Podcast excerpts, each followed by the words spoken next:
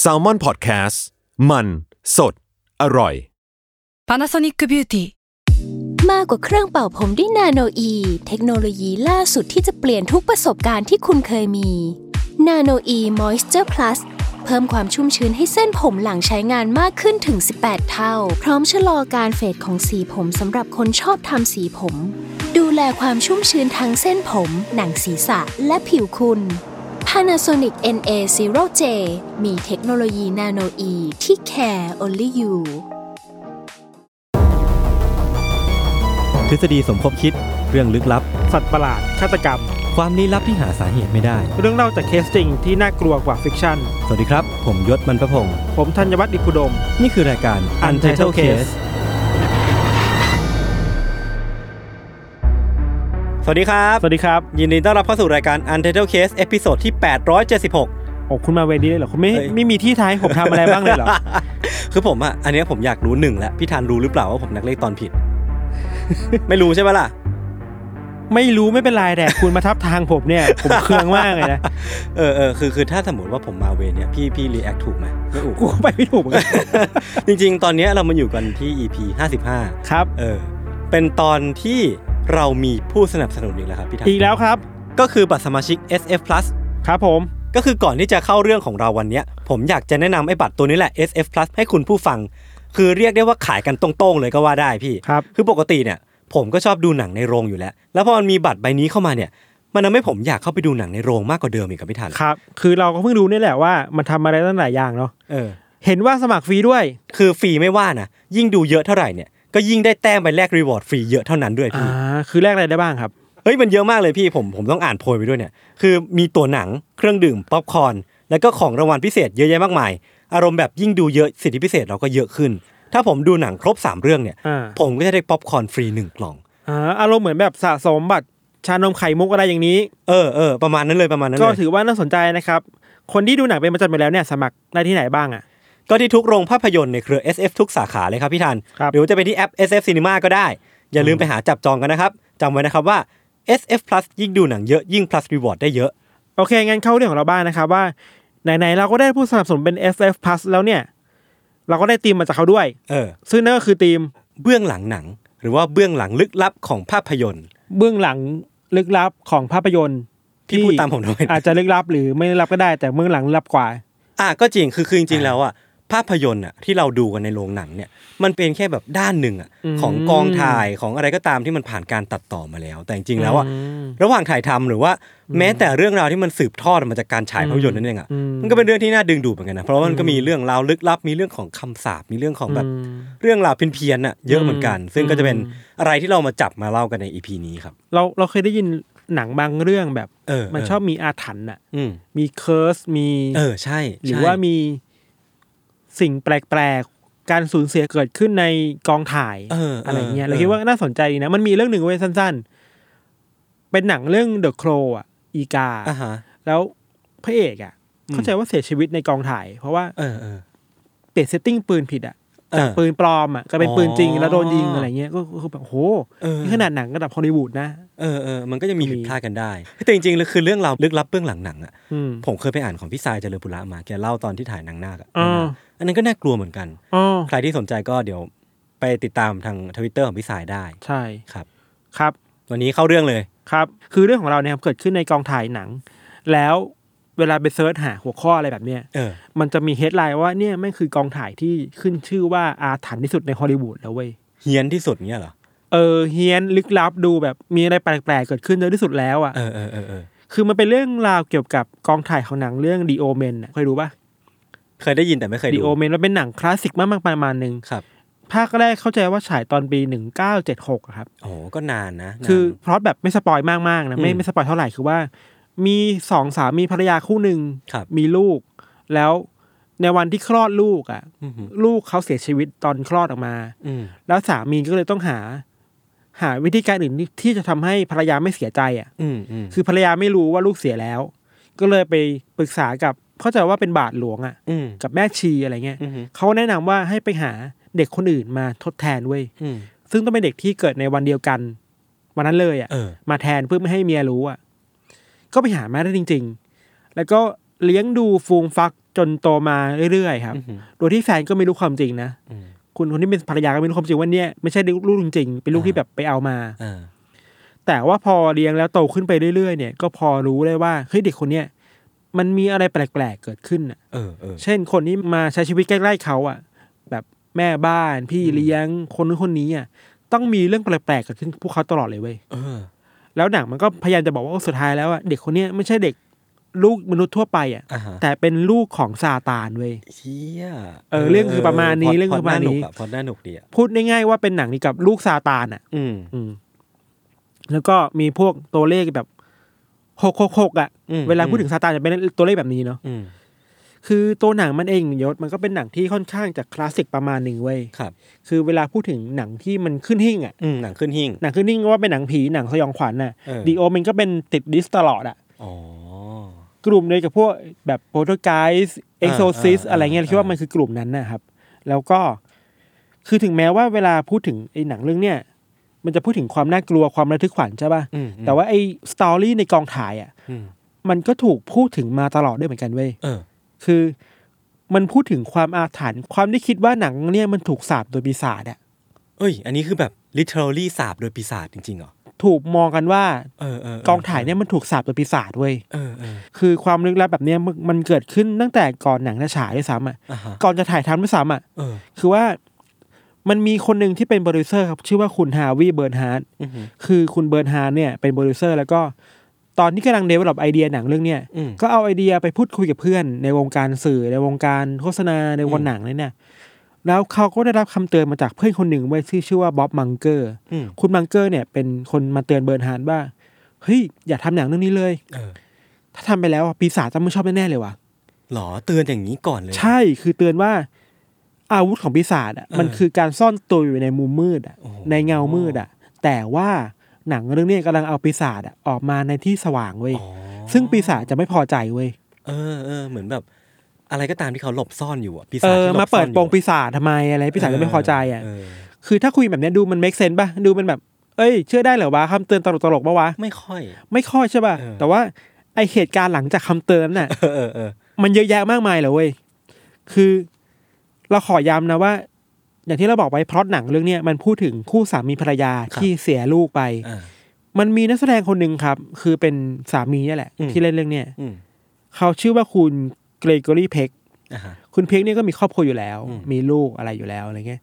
ก่อนถ่ายทำอะครับ คือว่าหนังเรื่องเนี้ยมันเริ่มถ่ายทำประมาณปีหนึ่งเก้าเจ็ดห้า ครับ อะไรเงี้ยแล้วก็ก่อนถ่ายทำไม่นานน่ะ ในเดือนมิถุนายนปีหนึ่งก็จะท่านนั่นแหละ ก่อนที่หนังจะเริ่มถ่ายประมาณสองเดือนน่ะ อืม มันก็เกิดเรื่องกับคุณเกอรี่เพกเว้ยคือว่าลูกชายของเขาอ่ะฆ่าตัวตายอ่ะ เออ ซึ่งมันตรงกับบท เออ ในหนังเลยคือลูกลูกเสีย อ๋อ ชีวิตอ่ะอันนี้ลูกเสียชีวิตก็เสียเหมือนกันเว้ย เออเออเออ เริ่มมาจากอะไรแบบเนี้ย แล้วมันก็เริ่มมีเรื่องแปลกๆเกิดขึ้นกับคุณเพกนี่ต่อเนื่องเลยนะ อืม เช่นมีวันหนึ่งที่เขาต้องถ่ายทำหนังแหละแล้วต้องบินไปอังกฤษอ่ะ อ่า เขาบอกว่าในระหว่างที่เดินทางบนเครื่องบินน่ะ คือเขาเดินทางมาบ่อยมากเว้ยเขาไม่เคยเจอพายุที่มันมีแบบสายฟ้าฟาดฟ้าแลบตลอดการเดินทางขนาดนี้มาก่อนอ่ะ ก็คือเขาก็เป็นนักแสดงเพราะฉะนั้นการ เออ นักแสดงก็คือต้องเดินทางไปถ่าย เออ ทำทั่วประเทศ น่าจะต้องผ่านไฟลท์มาเยอะพอสมควร เออเขาบอกเขาไม่เจอไฟล์ที่มันต้องเจอพวกฟ้าแลบฟ้าฟาดมรสุมในขนาดนี้เยอะมาก่อนเลยอ่ะ โอ้โหเออเออ ไม่ใช่แค่คุณเพกนะเว้ยมันมีอีกหลายคนเลยอ่ะ ครับ แล้วก็มันมีอีกกรณีหนึ่งคือว่า มันมีวันหนึ่งที่เขาอ่ะแบบต้องเปลี่ยนตารางบินตัวเองอ่ะ อืม ไม่รู้อาจจะเรื่องเรื่องคิวอะไรบางอย่างอ่ะ อืม ปรากฏว่าไอ้เครื่องบินที่เขาไม่ได้ขึ้นอ่ะประสบอุบัติเหตุเว้ย โอ้โหเฮี้ยนจัด เออ แล้วที่เราไปอ่านมาคือที่มันแปลกมากแล้วมันดูน่ากลัวเหมือนกันคือว่าไอ้เครื่องบินที่เขาไม่ได้ขึ้นอ่ะแต่ ครับ เกิดอุบัติเหตุอ่ะ เออ เครื่องบินลำนั้นอ่ะไปชนรถคันหนึ่ง อืม แล้วรถคันนั้นอ่ะมีภรรยาแล้วมีลูกของคนที่เป็นคนขับเครื่องบินอ่ะ เออ อยู่ในคันนั้นเว้ย เออ มันก็บังเอิญในบังเอิญอีกทีหนึ่งอะไรเงี้ยครับ อืม ไม่กี่วันหลังจากเกิดเหตุการณ์ของคุณเพคขึ้นอ่ะ มันก็มีคนที่เป็นมือเขียนบทชื่อว่าเดวิดเซลเซอร์เว้ย อืม คุณเซลเซอร์เนี่ยก็มีคิวที่ต้องเดินทางไปอังกฤษด้วยเหมือนกันอ่ะ ครับ แล้วก็ปรากฏว่าเขามาบอกว่า เฮ้ยเขาไม่เคยเจอการเดินทางที่ต้องผ่ามรสุมแบบเนี้ย อืม เหมือนกันเว้ย โอ้โห คือต้องเจอเรื่องฟ้าแลบฟ้าผ่ามรสุมแบบหลุมอากาศอะไรที่แบบมันเยอะมากมันสี่สิบนาทีอ่ะ เออเออ เขาบอกว่าทั้งชีวิตไม่เคยเจออะไรแบบนี้มาก่อนเลยเว้ย แต่พอมาทำงานในหนังเรื่องเนี้ยต้องเจออะไรแบบเนี้ย เหมือนว่าแบบ ไม่อยากให้ถ่ายตามคำเตือนของผู้ ใช่ ชายคนนั้ ใช่ นเลย ใช่คือคำเตือนมันเริ่มดูมีน้ำหนักมากขึ้นดูมันจริงมากขึ้นเรื่อยๆเว้ย ครับ มันมีอีกเรื่องหนึ่งอันนี้ค่อนข้างจะพีคคือว่า คุณเบิร์นฮาร์ดอะเล่าว่า มีวันหนึ่งที่ทีมงานของเขาครับ ต้องจ้างเครื่องบินขึ้นมาลำหนึ่งเข้าใจว่าเป็นแบบจ้างเหมาลำอะ อ่าฮะ เพื่อจ้าง ถ่ายภาพ ลำเนี่ยขึ้นไปถ่ายบนอากาศ เป็นถ่ายซีนแบบจากท้องฟ้าอะไรเงี้ยแล้วมันมีปัญหาเรื่องคิวที่แบบจองไม่ทัน อืม คือลูกค้าคนอื่นอ่ะ จองขึ้นบินลำนั้นไปแล้ว อ๋อ ผลปรากฏว่าในวันที่เครื่องบินต้องเทคออฟจริงๆลำนั้นน่ะ อืม ตอนที่เทคออฟอ่ะมันเกิดอุบัติเหตุจนทำให้ทุกคนในเครื่องบินเสียชีวิตอ่ะ จริงปะเนี่ย เออ โอ้โห ดีนะที่คือก็ไม่ดีก็มีคนเสียชีวิตอะแต่แค่ มัน เออเออ มันบังเอิญ เออ หรือเปล่าวะ อีก ทำไม แล้วอะอีกครั้ง ทำไม แล้วอะ ไอทีมงานของหนังเรื่องนี้ต้องไปเกี่ยวข้องหรือว่าไปใกล้เคียงกับไอความสูญเสียอีกแล้วอะ เออนี่พีคอันนี้พีค ยังมีมากกว่าอีกเว้ยอันนี้มันคือเรื่องนอกกองถ่ายใช่ป่ะ เออ ในกองถ่ายมันก็มีเยอะเว้ย ระหว่างถ่ายทำใช่ไหม ระหว่างถ่ายทำในหนังเรื่องนี้มันมีบางฉากที่ต้องใช้สัตว์มาเข้าฉากอะ อืม แล้วเขาจำเป็นต้องมีผู้เชี่ยวชาญด้านพฤติกรรมสัตว์อะคนจากสวนสัตว์อะช่วยมากำกับสัตว์หน่อยช่วยมาดูแลสัตว์หน่อยอะไรเงี้ย ครับ ซึ่งในระหว่างถ่ายทำมันก็เป็นไปได้ด้วยดีเว้ย อืมอืม แต่ว่าพอหลังจากที่คนที่เป็นผู้เชี่ยวชาญเรื่องเนี่ยกลับไปทำงานที่สวนสัตว์อะเขาพบว่าวันหนึ่งเขาไปทำงานที่กรงเสือ อืม แบบไปทำงานปัดกวาดเช็ดถูกรงเสืออ ม ไม่รู้ทำไมวันนั้นน่ะเขาถูกเสือมาตะปบหัวแล้วลากลากเขาเข้าไปในกรงอะแล้วก็ฆ่าเขาจนเขาเสียชีวิตเว้ย เฮ้ย บางซอสบอกด้วยว่าไม่ได้แค่ฆ่านะคือเขาถูกเสือกินต่อไปเลยด้วยซ้ำอ่ะ โอ้โห เดี๋ยวนะทั้งที่แบบเขาเป็นนักพฤติกรรมสัตว์ ใช่ มา น่าจะมีความเชี่ยวชาญน่าจะมีความระวังตัวอยู่แล้วปะ ทำไมถึงเพิ่งมาเป็นที่กองถ่ายนี้ เออ แล้วอย่างที่เราบอกว่ามันมีเรื่องสัตว์อีกอะ่ะ เออ มันมีบางฉากมันที่ต้องมีพวกบาบูนเข้ามาอะไรอย่างนี้ด้วย อื อะ มอืมอืม ปรากฏว่าบาบูนที่แบบมาเข้าฉากอะก็ตายอีกหลังหลัง ฮะ จากถ่ายอุ๊ยถ้าจำไม่ได้ว่าตายเพราะว่าแต่แต่ตายเป็นยกฝูงเลยอะ่ะ โห คือแบบเฮ้ยมัน เฮ้ยมันอะไร เริ่มมีอะวะไรเนี่ย มาเรื่อยๆเยอะเยอะขึ้นมากเรื่อยๆ มัน เว้ย มันอะไรวะเนี่ย มีอันนึง อันนี้ก็พีคมากยศคือว่าเรื่องนี้เกี่ยวกับทีมงานที่เป็นด้าน special effect ของ ครับ หนังเรื่อง The Omen เนี่ยครับ อืม คือคุณคนเนี้ยเขาทำฉากฉากหนึ่งคือในหนังเรื่องเนี้ยสปอยนิดนึงว่ามันมีฉากที่น่ากลัวหลายฉาก อืม แล้วมีฉากหนึ่งที่มีมีคนต้องถูกตัดหัว อืม คือหัวขาดอะไรเงี้ยนะ คุณคนนี้ก็เป็นแบบเขาเรียกว่าเป็นคนทำเอฟเฟกต์อ่ะ เป็นคนทำเอฟเฟกต์หัวคนเลือดอะไรเงี้ยนะ อ่า คือคนเนี้ยเขาชื่อว่าคุณจอร์นริชาร์ดสัน ครับ คุณริชาร์ดสันเนี่ยทำงานกับกองถ่ายหนังหลายเรื่อง อืม คือพอถ่ายเรื่องนี้ปุ๊บก็ไปถ่ายอีกเรื่องต่อคือแบบรับงานหลายจ็อบอะ ครับ คือในระหว่างที่เขาอ่ะรับงานอีกจ็อบหนึ่งอะครับ เขาก็ขับรถออกไปทำงานไปไหนไปไหนตามปกติแหละ อืม แต่ว่ามันมีวันหนึ่งที่เขาขับรถไปชนแบบหนักมากกับรถอีกคันหนึ่งบนถนนไว้ย อ่าฮะ ซึ่งมันเป็นอุบัติเหตุที่ค่อนข้างจะแบบรุนแรงมาก เออ ๆ มันแรงจนทำให้คุณนิชาสารแบบบาดเจ็บแล้วก็แบบไม่ได้สติเลยอะ อืมฮึ คือแบบ หมดสติไปเลย หมดสติไปเลยอะไรเงี้ย แต่ที่น่ากลัวคือว่าภรรยาของเขาอ่ะที่เป็นผู้ช่วยอะที่นั่งมาเขาอ่ะเสียชีวิตเว้ย โอ้ แล้วเสียชีวิตด้วยภาพที่น่ากลัวมากคือ เธอหัวขาดอะ โอ้ คือเหมือนว่าตอนชนมันมีอะไรบางอย่างพุ่งเข้ามาในรถแล้วมันทำให้เธอแบบหัวหลุดออกไปอะ เออ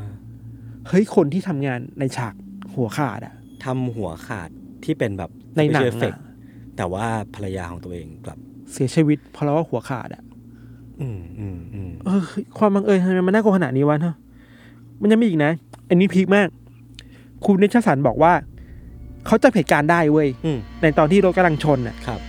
แล้วสิ่งหนึ่งที่เขาจำได้คือตอนที่มันกำลังชนอยู่ใกล้ๆจะเกิดอุบัติเหตุอะ เออ เขาเห็นป้ายป้ายหนึ่งที่มันอยู่ข้างทางอะ อืม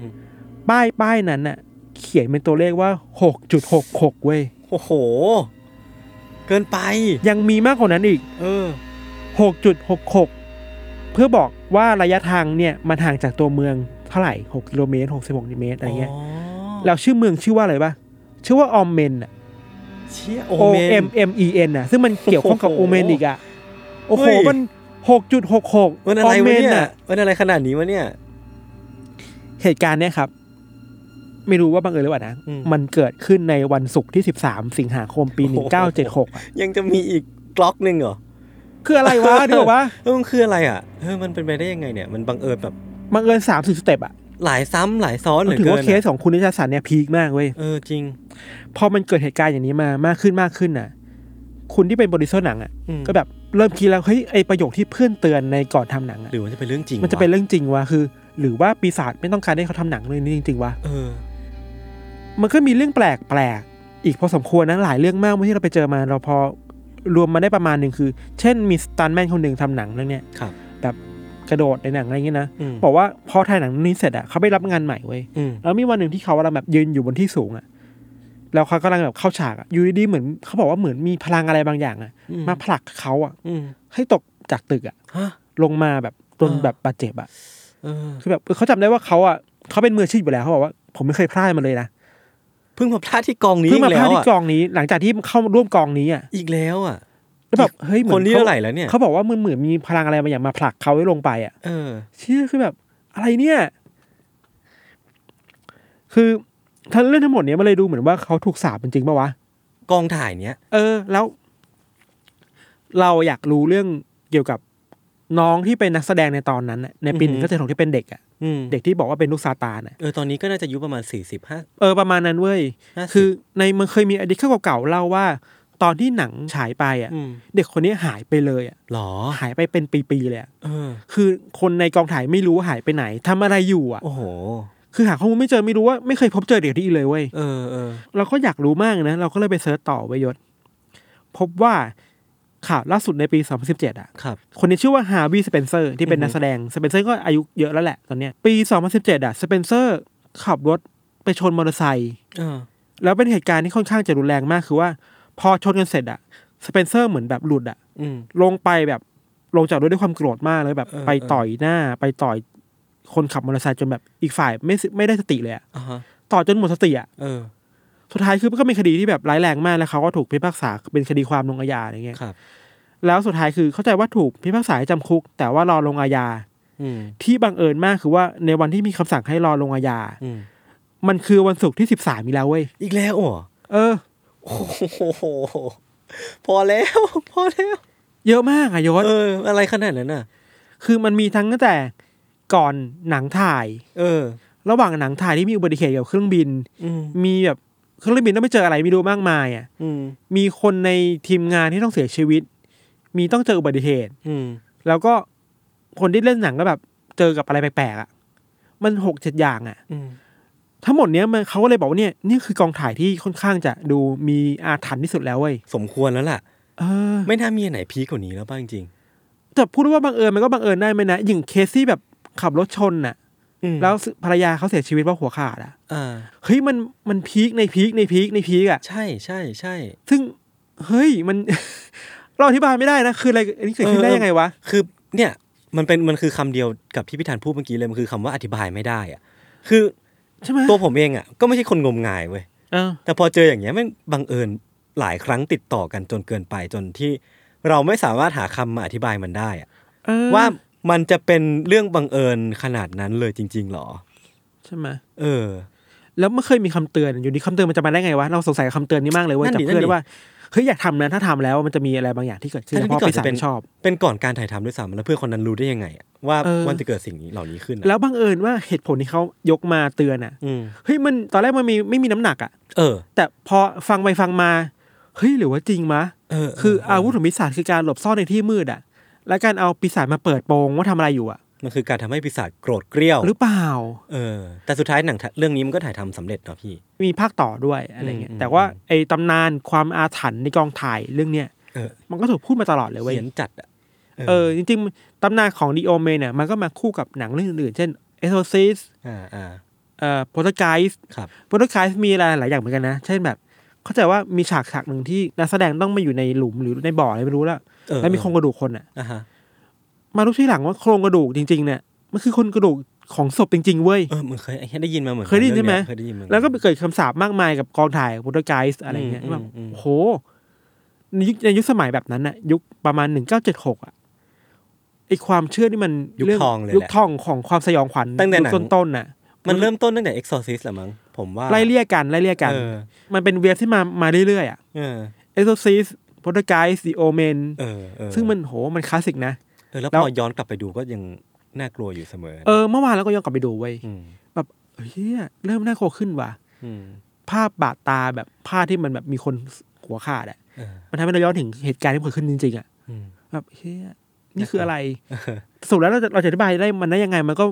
ไม่รู้จะอธิบายยังไงวะวะ ใช่ใช่ใช่ บังเอิญเหรอ อืม เหมือนเราเคยพูดเรื่องความบังเอิญในในรายการนี้เหมือนกันอะ ใช่ ว่า หรือว่าเวลาเราบอกว่า เราอธิบายไม่ได้อะ อืม แล้วอธิบายมันด้วยความบังเอิญอะ อืม มันก็เป็นเหตุผลสุดท้ายที่เราพอทำได้แล้วเปล่าวะ ใช่ ถ้าเราไม่บอกว่ามันบังเอิญอ่ะ เท่ากับว่าเราต้องยอมรับว่ามันมีอะไรบางอย่างที่อยู่เบื้องหลังนี้ อ่ะ จริงๆ ก็อยู่ที่ว่าคนจะมองว่า เฮ้ยมันเป็นคำสาปหรือเปล่า มันเป็นความไม่พอใจของซาตานหรือเปล่าในเครื่องหมายคำถามอ่ะ ก็จริง เออ หรือว่าที่ผ่านมามันคือเราเอากรอบเรื่องซาตานไปใส่ในเหตุการณ์วะ อืม โอเคแต่เหตุการณ์มันเกิดขึ้นได้อ่ะ อืม คือแต่ละคนอาจจะเจออุบัติเหตุเจอเหตุการณ์แปลกๆในชีวิตอ่ะอยู่ที่ว่าเขาจะเอากรอบแบบไหนไปจำกัดความมันอ่ะ อืมอืมอืม อ่ะสมมติว่าพรุ่งนี้เราขึ้นเครื่องบินแล้วเราเจอมรสุมอ่ะ อืม เราจะบอกว่า เอ้ย อันนี้มันก็เหตุผลทางธรรมชาติอ่ะ เอาจริงๆก็ก็เป็นไปได้คือสำสำหรับผมนะไอ้ ใช่ไหม ไอ้เคสของคุณภรรยาที่หัวขาดอะอันเนี้ย เออ อันเนี้ยพีคสุดแหละอันนี้บังเอิญแบบยาก เออ มาก เออ ๆ แต่ว่าอย่างเช่นว่ามรสุมเนี่ย ผมคิดว่ามันอาจจะเป็นไปได้ ใช่ไหม มันอาจจะเป็นกับการที่เราคิดว่าหนังเรื่องนี้ไม่มีซาตานอยู่ อืม แล้วมรสุมที่เราพบเจออะมันอาจจะรุนแรงขึ้น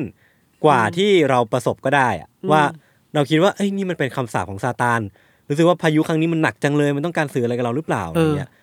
ซึ่งมันก็เป็นไปได้ อยู่ที่คนกรดจะมองแหละ จะมองว่าเป็นคำสาปของซาตาน เเ หรือว่าเป็นเพราะภัยพิบัติ หรือว่าเป็นเพราะเหตุผลทางธรรมชาติ เออเออ หรือว่าเวลาเจออุบัติเหตุอาจจะเป็นเพราะปัญหาเชิงเทคนิค เพราะว่าเครื่องยนต์มันไม่ดี เราคนขับผิดพลาดอะไรไป อืม หรือว่าเป็นซาตานสั่งมาว่าต้องชน อืมอืม แล้วต้องชนที่ หก ป้า จุ ย ดหกหก หกสิบหกจุดหก อมเมน ออมเมน ในวันศุกร์ที่สิบสาม อันนี้เกินไปหน่อย อันนี้เกินไปเกินไปเยอะเลยอะ อันเนี้ยเราจัดรายการมาเราไม่สามารถอธิบายได้เว้ย ใช่ ใช่คือแบบอะไรขนาดนั้นน่ะ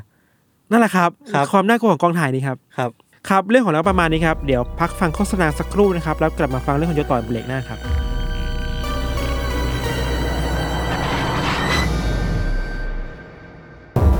สปอร์ตสมคบคิดโฆษณาลึกลับ รีวอร์ดประหลาด ยิ่งดูหนังเยอะก็ยิ่งได้เยอะ ความลี้ลับของบัตรสมาชิกดูหนังที่สมัครได้ฟรี รีวอร์ดตัวหนัง ป๊อปคอร์นที่แจกกันจริง ไม่ใช่ฟิกชั่น สวัสดีครับ ผมยศพันธ์พระพงศ์ ผมธัญวัฒน์อิพุดม นี่คือโฆษณาบัตร SA Plus ยิ่งดูหนังเยอะ ยิ่ง plus รีวอร์ดได้เยอะ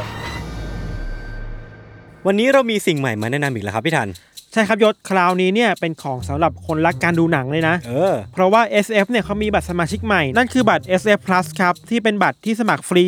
ย้ำนะครับว่าสมัครฟรี เพื่อเอาใจคนดูหนังโดยเฉพาะเลยครับ ถามว่าไปดูหนังเนี่ยทำไมเราถึงต้องสมัครสมาชิก SF Plus ด้วย นั่นเพราะว่าเขาเนี่ยให้รีวอร์ดคุณง่ายๆเลยครับ แค่ดูครบ 3 เรื่องก็แลกป๊อปคอร์นได้ฟรี หรือว่า 6 เรื่องก็รับฟรีชุดป๊อปคอร์นแล้วก็รีวอร์ดอีกเพียบให้คุณได้สะสมแลกรับฟรีๆเลยครับ ยังไม่พอนะครับ ถ้าหากคุณต้องการสมัครโปรเสริมตามช่วงวัยอายุเนี่ย ก็สามารถสมัครโปรได้ตามเจนเพิ่มได้นะครับ พร้อมดูหนังในราคาพิเศษ ซึ่งก็จะมีตั้งแต่คิดสติ u เดนเจเนอ a l ไปจนถึงซีเนียหรือจะเป็นโปรแพ็กเกจส่วนลดตามไลฟ์สไตล์ของคนดูหนังก็ได้ครับ รายยาวสิทธิพิเศษมาเยอะขนาดเนี้ยพี่ ทุกคนคงต้องอยากสมัครแล้ว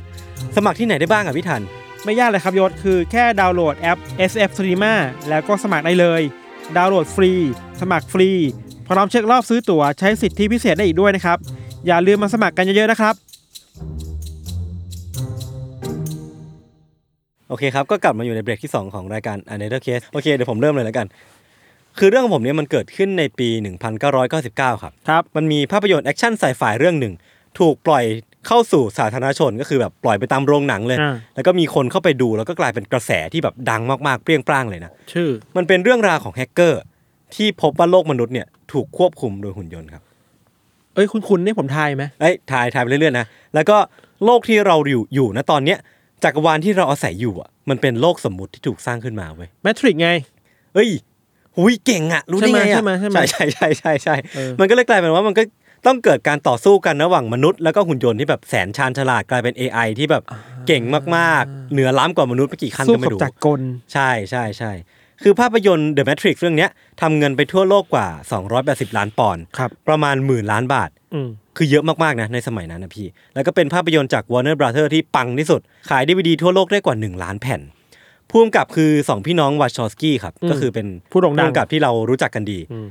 มีนักแสดงนำที่เรารู้จักกันดีอีกเช่นกันก็คือเคียนูรีฟรับบทนีโอหรือว่าพระเอกของเรื่อง คือ The Matrix นะครับมันเป็นส่วนผสมระหว่างความเชื่อ ศาสนา พลังวิเศษ ศิลปะการต่อสู้ โลกเสมือนแล้วก็การเดินทางข้ามเวลา อืม คือมันเป็นเรื่องที่เหมาะกับกีกอย่างเรามากๆเลยพี่ทัน เออ มันเป็นเรื่องที่แบบรวมเนิร์ดอะเนิร์ดผสมแอคชั่นอะมันก็กลายเป็นว่าแมสมาก ยิ่งถ้าย้อนกลับไปตอนที่เราดูตอนเด็กๆอ่ะ ๆ อืมอืม เอ้ยมันเปิดโลกเราเหมือนกันนะ เออ ในการบอกว่าเฮ้ยโลกนี้มันไม่อยู่ไม่มีอยู่จริงอะมันคือโลกสมมุติอ่ะ เออออ แล้วเรา ออก ำลังถูกเสียบหัวด้วยปลั๊กอะไรบางอย่างอยู่อ่ะ คือตอนที่ สมัย ผ นั้นน่ะมันล้ำหน้ามากเว้ย คือตอนที่ผมดูเรื่องเนี้ยผมเด็กมากจนจำอะไรไม่ได้เลยอะแล้วก็คือยังไม่ได้กลับไปดูอีกรอบ แต่ว่ามันมีคอนเซปต์อะไรพวกเนี้ยที่มันยังคงแบบฝังมาว่าแบบไอ้ภาพยนตร์ภาพยนตร์เรื่องเนี้ยมันล้ำมากๆจริงๆเออผู้บริหารของ Warner- Warner Brothers นะครับก็บอกว่าในช่วงขณะที่ภาพยนตร์เนี้ยถูกปล่อยออกไปอะ อืม โลกเนี่ยยังไม่เคยเห็นอะไรแบบนี้เลย มันเลยกลายเป็นว่าภาพยนตร์เนี้ยโด่งดังมันพลุแตกอย่างที่ไม่ได้พูดไป มันก็เลยกลายเป็นว่ามีประกาศทำภาคต่อมาอย่างรวดเร็วอะพี่ทัน ครับ แล้วก็บอกว่าจะปล่อยออกมายังทั้ง 2 ภาคในปี 2003 ก็คือ ม 4 ปีถัดมา อืม เรียกได้ว่าก่อนที่กระแสกำลังจะดรอปเนี่ย จะต้องมีภาคต่อมาทันที เพราะว่ามันเป็นหนังที่ทำรายได้สูงมาก อืม ทำให้แบบทั่วโลกเนี่ยก็ต่างใจจดใจจ่อครับพี่ทัน ระหว่างที่การถ่ายทำเนี่ยมันถูกเริ่มต้นขึ้นในช่วงมีนาคมปี 2001 เนี่ย มันก็เป็นการถ่ายทำทั้งสองภาคไปพร้อม ๆ กัน ถ่ายทำเนี่ยเซตติ้งหลักมันอยู่ที่ออสเตรเลีย แต่ว่าหลังจากการถ่ายทำมันเริ่มต้นไปได้ประมาณ 4-5 เดือนครับพี่ทัน อืม มันก็เกิดเรื่องที่ไม่คาดฝันขึ้นพี่ เมื่อ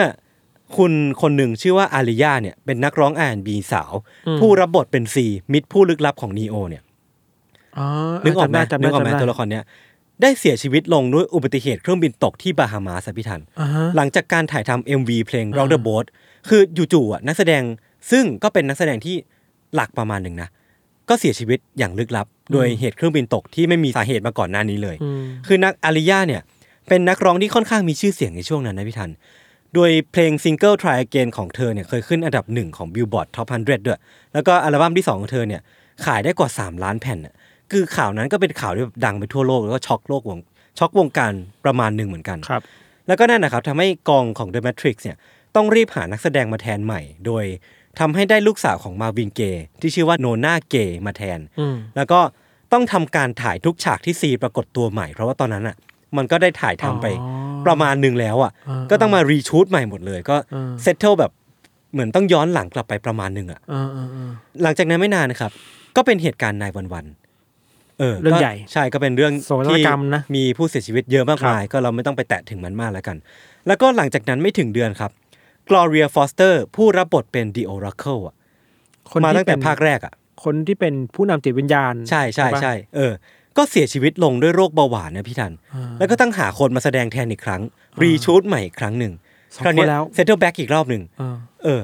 ต่อมาครับ เรื่องชวนปวดหัวมันก็ตามมาอีกระลอกหนึ่งอ่ะพี่ทัน เมื่อสตูดิโอที่ทำวิชวลเอฟเฟกให้ The Matrix เนี่ยตั้งแต่เจ้าแรกเนี่ย อืม ตอนเนี้ยเจ๊งเว้ย ล้มละลายแบบ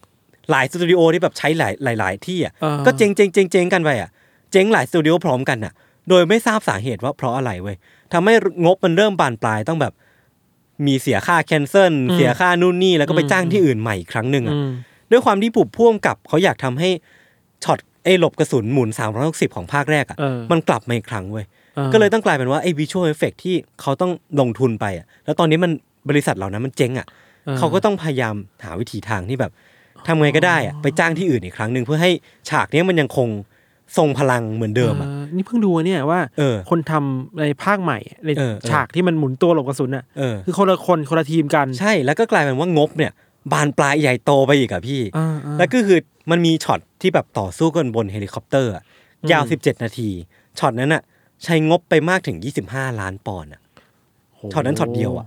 แต่ว่างบที่มันเริ่มร่อยหลออะมันก็หมดหมดหมดไปเรื่อยๆ ประกอบกับการที่ต้องไปจ้างสตูดิโอเวช่วยเอฟเฟกใหม่อีกอะ ครับ มันก็ยิ่งทำให้งบมันกลายเป็นเกือบไปจะเป็นตัวแดงอะพี่ทัน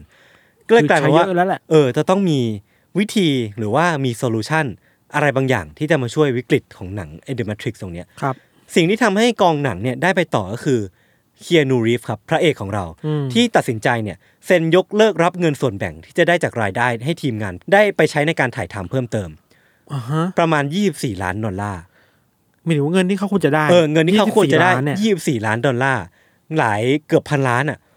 เอาไปช่วยอุดอุดให้ เออเอาไป ทีมงน อุดให้ทีมงานเนี่ยใช้ในการถ่ายทำหนังต่อไปเว้ย โอ้ใจโคตรดีเลยนะ ใจบุญ ใจบุญ โคตร มาก ๆใช่ แต่พี่ธันรู้ไหมว่าเกิดอะไรขึ้นกับพระเอกใจบุญคนนี้บ้างอะ ล้มละลายเหรอ คือพระเอกคนเนี้ยที่เป็นผู้ใจบุญภาพลักษณ์ของเขาที่เป็นคนดีมาตลอด เคี เนี่ย ย โน หลังจากที่เขาเซ็นยกเลิกรับเงินประมาณเกือบพันล้านให้กับกองถ่ายหนังอะ ปรากฏว่าไทม์ไลน์ชีวิตเขาอ่ะก็ไม่ได้ดีขึ้นเลยเว้ย เจอก ลับ วิกฤต ที่จะ อันนี้ แย่ลงด้วยซ้ำอ่ะอันนี้คือไทม์ไลน์ชีวิตเขาที่ควบคู่ไปกับการถ่ายทำเดอะแมทริกซ์ ครับ ที่ทัน ในปี 1998 ครับเคียนูเนี่ยได้พบกับเจนนิเฟอร์ไซม์ที่งานโปรโมทวงของเคียนูที่มีชื่อว่าด็อกสตาร์ อืม คือใครไม่รู้นะเทียนูเคยเป็นนักดนตรีมาก่อน อืม ก็คือเป็นไม่แน่ใจว่าเป็นมือกีตาร์หรือเป็นมือเบสอะ อืมอืม เขามีวงดนตรีชื่อว่าด็อกสตาร์แล้วก็ในช่วงที่เขาโปรโมทวงเนี้ยเขาก็ได้ไปพบกับภรรยาคนแรกของเขาที่ชื่อว่าเจเนฟเฟอร์ไซม์ช่วงนั้นนะครับเคียนูเนี่ยก็ได้ออกมาให้สัมภาษณ์ว่าอยากที่จะเซตเตอร์ดาวหยุดนิ่งไปกับใครสักคน แล้วก็เริ่มต้นที่จะสร้างครอบครัว ในปี 1999 ครับเจนนิเฟอร์เนี่ยก็เริ่มตั้งท้อง ซึ่งก็เป็นปีเดียวกับที่ The Matrix ภาคแรกออกไปสู่สาธารณชน อ่า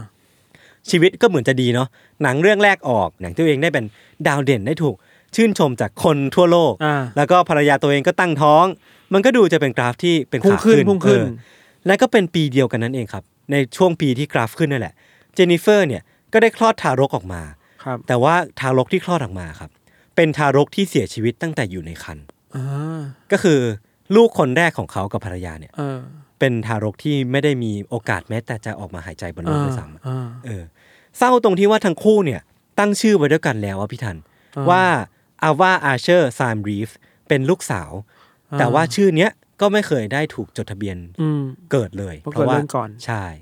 จากนั้นนะครับเจนนิเฟอร์เนี่ยก็ได้ออกมาให้สัมภาษณ์กับสื่อว่ายอมรับเนี่ยว่าตัวเองเนี่ยมีอาการซึมเศร้าจากเหตุการณ์นี้อย่างมากอะ อืม เออแล้วก็หลายคนเนี่ยเชื่อว่าไออาการซึมเศร้าของคุณเจนนิเฟอร์เนี่ย อืม น่าจะเป็นเหตุผลหลักที่ทำให้ทั้งคู่อะคือเจนนิเฟอร์กับเคียนูเนี่ยเลิกกัน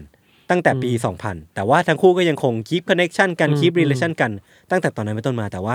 ความสัมพันธ์ของทั้งคู่มันไม่เหมือนกันอีกแล้ว ไม่เหมือนเดิมอีกแล้วอ่ะ อืม มันมีปมบางอย่างที่ว่าการสูญเสียครั้งเนี้ย เออ มันเป็นการ ทิ้ง สูญเสียที่ ทิ้งบาดแผลอะไรบางอย่าง เออ ไว้ ว้าแหว่ง ใช่ไห มาก ๆ ใช่ ครับ ต่อมาครับในช่วงสิ้นปี 2000 เคียนูเนี่ยได้ประสบอุบัติเหตุรถมอเตอร์ไซค์ล้ม เข้าโรงพยาบาลซี่โครงหักม้ามแตก ซึ่งเป็นช่วงที่หนังยังถ่ายอยู่ปะ ช่วงนั้นนะเป็นช่วงที่แบบกำลังเตรียมการถ่ายทำภาคสอง ภาภาคคสาม ภาค อ สอง ยู่ ภาคสาม เออแล้วก็เป็นช่วงปีที่เขากับภรรยาเลิกกันและช่วงสิ้นปีนั่นเองอ่ะเขาก็ประสบอุบัติเหตุครั้งยิ่งใหญ่ า คือซี่โครงหักม้ามแตกก็คือเกือบตายได้อะพี่ทัน ดีที่ว่าเข้าโรงพยาบาลทันแล้วก็รักษา อ่า ได้ อ่า และเมื่อการถ่ายทำภาคต่อเริ่มต้นขึ้นในปี 2001 ครับ เขาก็กลับเข้าโรงพยาบาลอีกครั้งหนึ่ง คราวเนี้ยเขาบาดเจ็บสาหัสที่ข้อเท้าอ่ะจากการถ่ายฉากแอคชั่นเว้ย อืม คือกลายเป็นว่าในช่วง 2 ปีเนี้ยเขาบาดเจ็บหนัก 2 ครั้งติดต่อกัน เข้าโรงพยาบาล 2 ครั้งติดต่อกัน และยังไม่พอครับ ในเดือนเมษายนปี 2001 เจนนิเฟอร์ภรรยาเก่าของเคียนู ก็ประสบอุบัติเหตุทางรถยนต์เสียชีวิต อืม ที่ LA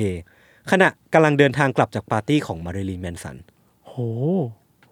เป็นแบบ โดมิโนอ่ะ เป็นกราฟเออโดมิโนที่ เออ โหเป็นเราเราเราก็รับมือยากเหมือนกันนะ เออ คือนั่นอย่างที่พี่ทันพูดเลย คือเคียนูอ่ะก็รับมือยากไว้ยพี่ เออก ลายเป็นว่าช่วงนั้นอ่ะ การถ่ายทำมันกำลังดำเนินอยู่ แต่ว่าทรมาความบาดเจ็บ เอ ทาง อ จิต มัน ใจ บาด อ่ะ เจ็บอ่ะ ทำให้เคียนูรู้สึกว่าเขาไม่ไหวเว้ย อืม เขาขอเวลาทำใจขอพักถ่ายสักพักหนึ่ง อืม แต่ว่าพักใจได้ไม่นาน คิมรีฟน้องสาวแท้ๆของเคียนูเนี่ย อืม ผู้ซึ่งถูกวินิจฉัยว่าเป็นลูคีเมียมาตั้งแต่ปี 1991 เนี่ย อืม จู่ๆก็อาการแย่ลงกระทันหันไว้ยพี่ทัน อืม คืออาการสุดลงหนักมากอ่ะทำให้เคียนูอ่ะผู้ซึ่งเพิ่งกลับมาถ่ายทำต่ออ่ะ ม ต้องพักการถ่ายทำอีก แล้วก็กลับไปดูแลจิตใจของน้องสาว น้องสาว อีกครั้งหนึ่งอ่ะเออแล้วก็พาเธอไปพักผ่อนที่ฮาวาย เออ เพื่อให้อาการของน้องสาวดีขึ้น อ่า ซึ่งปรากฏว่าน้องสาวก็อาการดีขึ้นจริง แต่ว่าทั้งหมดทั้งมวลนะครับกองถ่ายเนี้ย อืม ก็สามารถลุล่วงได้ออกมาเป็นหนังที่ทั้งสองภาค Matrix Reload แล้วก็ Matrix Revolution อืม แล้วก็กลายเป็นหนังที่ประสบความสำเร็จงดงามยิ่งกว่าภาคแรก อืมเป็นไทรโลจี เออแต่ว่าประเด็นคือที่จะเล่ามาทั้งหมดเนี่ย เรารู้ว่า The Matrix Trilogy เนี่ย มันสำเร็จแค่ไหนอะ อ่า แต่กลับไม่มีใครหรือว่าแทบจะไม่มีใครรู้เลยว่าเบื้องหลังเนี่ย มันผ่านอะไรมาบ้างอ่ะ ใช่แล้วแล้วเคียนูตอนที่เล่นแมทริกทั้งสามภาคอ่ะ เออเออ ก็เล่นดีมาก ใช่ เราแทบจะไม่รู้เลยว่า เออ เขาประสบอะไรบางอย่างมา เออเนี่ยเราเพิ่งรู้ครั้งแรกเนี่ย เออ แต่เราเพิ่งรู้อีกด้วยเหมือนกันว่า โหนอกจากเคียนูแล้วอะแล้วสิ่งที่เกิดขึ้นในกองถ่ายอะ ใช่ เออเออมัน ต้อง ไม่ ไปหาที่ใหม่ต้อง ไม่ได้สวยหรูอ่ะ โห แต่ปรากฏว่าคนที่โดนหนักคือเคียนูอ่ะหนักมาใช่กจริง แล้วแล้ นะ วเขาเป็นเซนเตอร์ของหนังเรื่องนี้นะ ใช่ใช่ คื ใช่ อเป็นศูนย์กลางเนี่ยเป็นตัวละครที่เด่นที่สุดในหนังแล้วละ เออแหละ เออเออเออ แล้วต้องมันรับมือกับความสูญเสีย อืม ทั้งลูก ทางลูกคนแรก ทั้งแฟน ใช่ น้องสาว น้อง ที่ต้ สาวยังป่วยอีกอะ ยังป่วยอีกอะ ป่วยหนัก แล้วตัวเองก็ประสบอุบัติเหตุเข้าโรงพยาบาลสองครั้งติดต่อกัน แล้วต้องยอมเสียรายได้ที่คุณจะได้อะ เออเออเออ หลายล้านมาก ใช่ใช่ เพื่อมาช่วยหนังอ่ะ เออเออเออ โหนี่เรียกว่าพระเอกในชีวิตจริงนี่มันไม่ง่าย นะ ใช่ใช่ เนาะ เรากลับไปดูแมทริกซ์อีกรอบหนึ่งเราอาจจะมีมุมมองที่แตกต่างออกไปก็ได้เหมือนกันนะ เออเราเราก็อยากรู้ว่า อืม แล้วสุดท้ายแล้วไอ้สิ่งเหล่านี้มันเอฟเฟกต์กับเคียนูแค่ไหนเหมือนกันเนาะ เออเออเออ ในการรับบทในการเล่นอะไรอย่างเงี้ย เออคือทฤษฎีที่บอกว่าสาเหตุที่ทำให้ไอ้การถ่ายทำ The Matrix เนี่ยมันดูไม่ค่อยราบรื่นหรือว่ามีปัญหาเยอะแยะมากมายเนี่ย อืม อย่างพี่ทันดีโอเมนเนี่ยมันเป็นเรื่องของซาตานถูกปะ อื มันเป็นเรื่องของพลังปีศาจที่แบบไม่อยากให้ตัวเองถูกเปิดเผยออกไป อืม หรือว่า อืม ไม่อยากให้เอาเงาที่ตัวเองซ่อนอยู่อะ เออออกมา ถูก ในที่โล่ง กลบด้วยแสงอาทิตย์อะไรก็ตาม อ่า แต่เรื่องเนี้ยมันก็มีหลายทฤษฎีเหมือนกันมีสองสองทฤษฎีหลักๆครับ ครับ ทฤษฎีแรกเนี่ยเป็นของชาวทฤษฎีสมคบคิดอย่างพวกเรา มาอีเนี่ยกแล้วแหละ มาอีกแล้ว แล้วก็แฟนเดนตายของ The Matrix เนี่ยเชื่อว่าทฤษฎีเนี้ยน่าจะเป็นจริงเว้ยคือเขาบอกว่าเรื่องราวใน The Matrix เนี่ยเป็นจริงอ่ะคืออ อืม โลกเสมือนอ่ะที่นีโออยู่ที่มนุษย์โลกอยู่หรือว่าที่สังคมหรือว่ามนุษย์อยู่เนี่ย อ่า เป็นโลกเสมือนจริงๆเว้ย อ่าเก็ตเก็ต เออ เก็ต แล้วก็กลายเป็นว่ามีตัวตนที่แบบจับต้องไม่ได้เนี่ยควบคุมอยู่ อ่า และไอ้ตัวตนที่จับต้องไม่ได้เนี่ย เป็นสาเหตุที่ทำให้การถ่ายทำมันดูไม่ราบรื่น เพราะว่าเขาไม่อยากให้เรื่องราวเนี้ยมันถูกเปิดเผยออกมา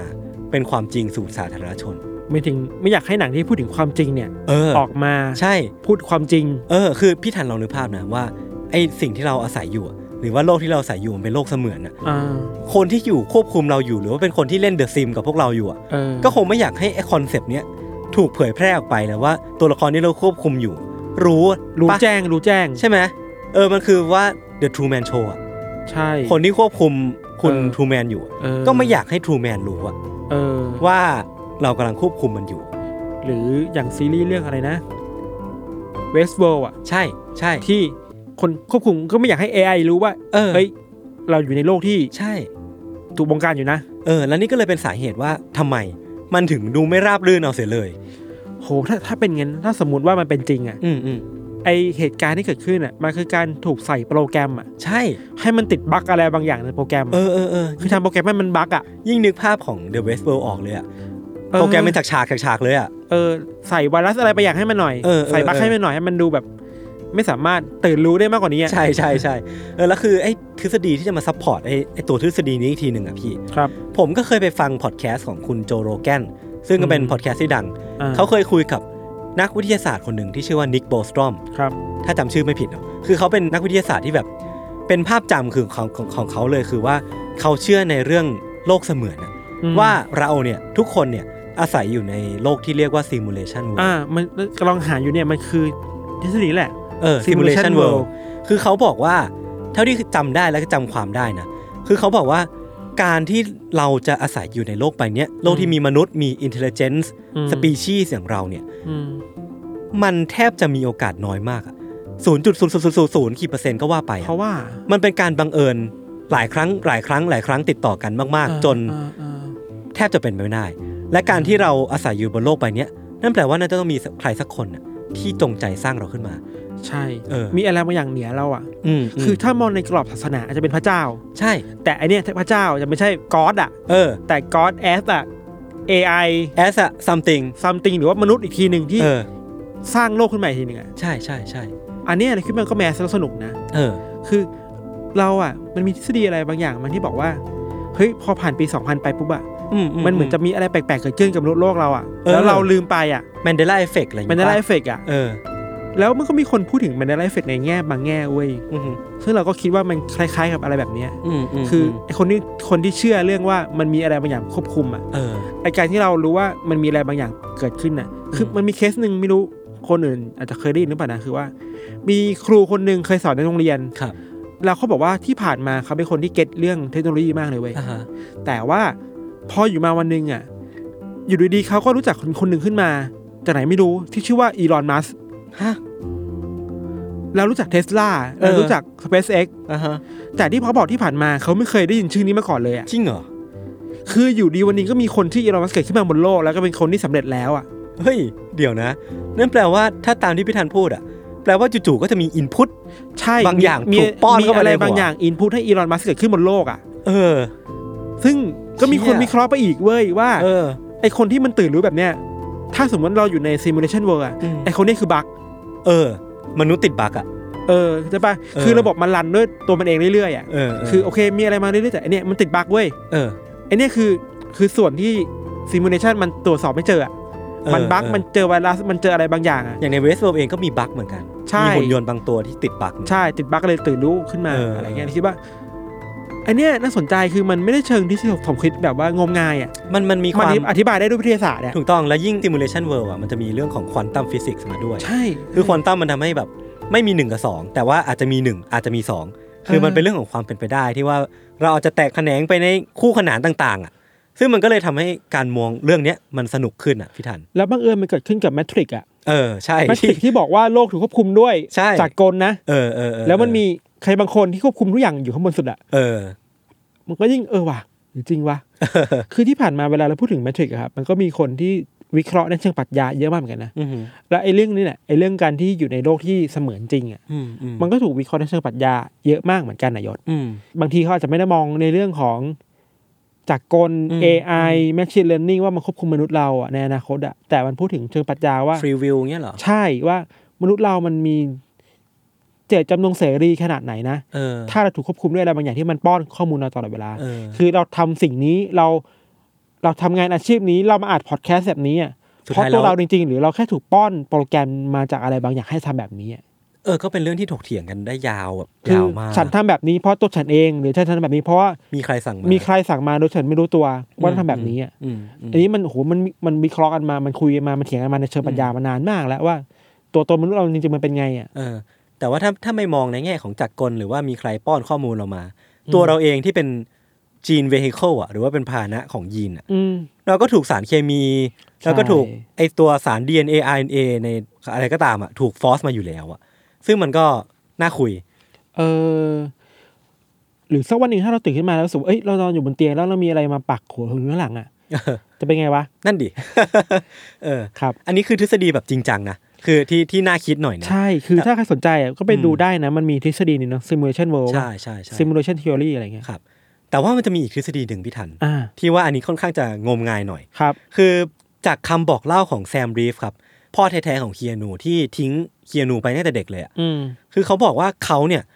อาจจะเป็นคนนำคำสาปชาวฮาวายโบราณอะ เดียวนะ นำมาสู่เคียนูเองอะ ทำไมต้องเป็นฮ าวายโบราณวะ คือแซมพูดว่าตอนนั้นนะครับผมขับเมอร์เซเดสของผมเนี่ยอยู่ทางตอนเหนือของไวกิกิฮาวาย อ่า ด้วยความเร็วประมาณ 80 ไมล์เปอร์อาว ครับ ก่อนที่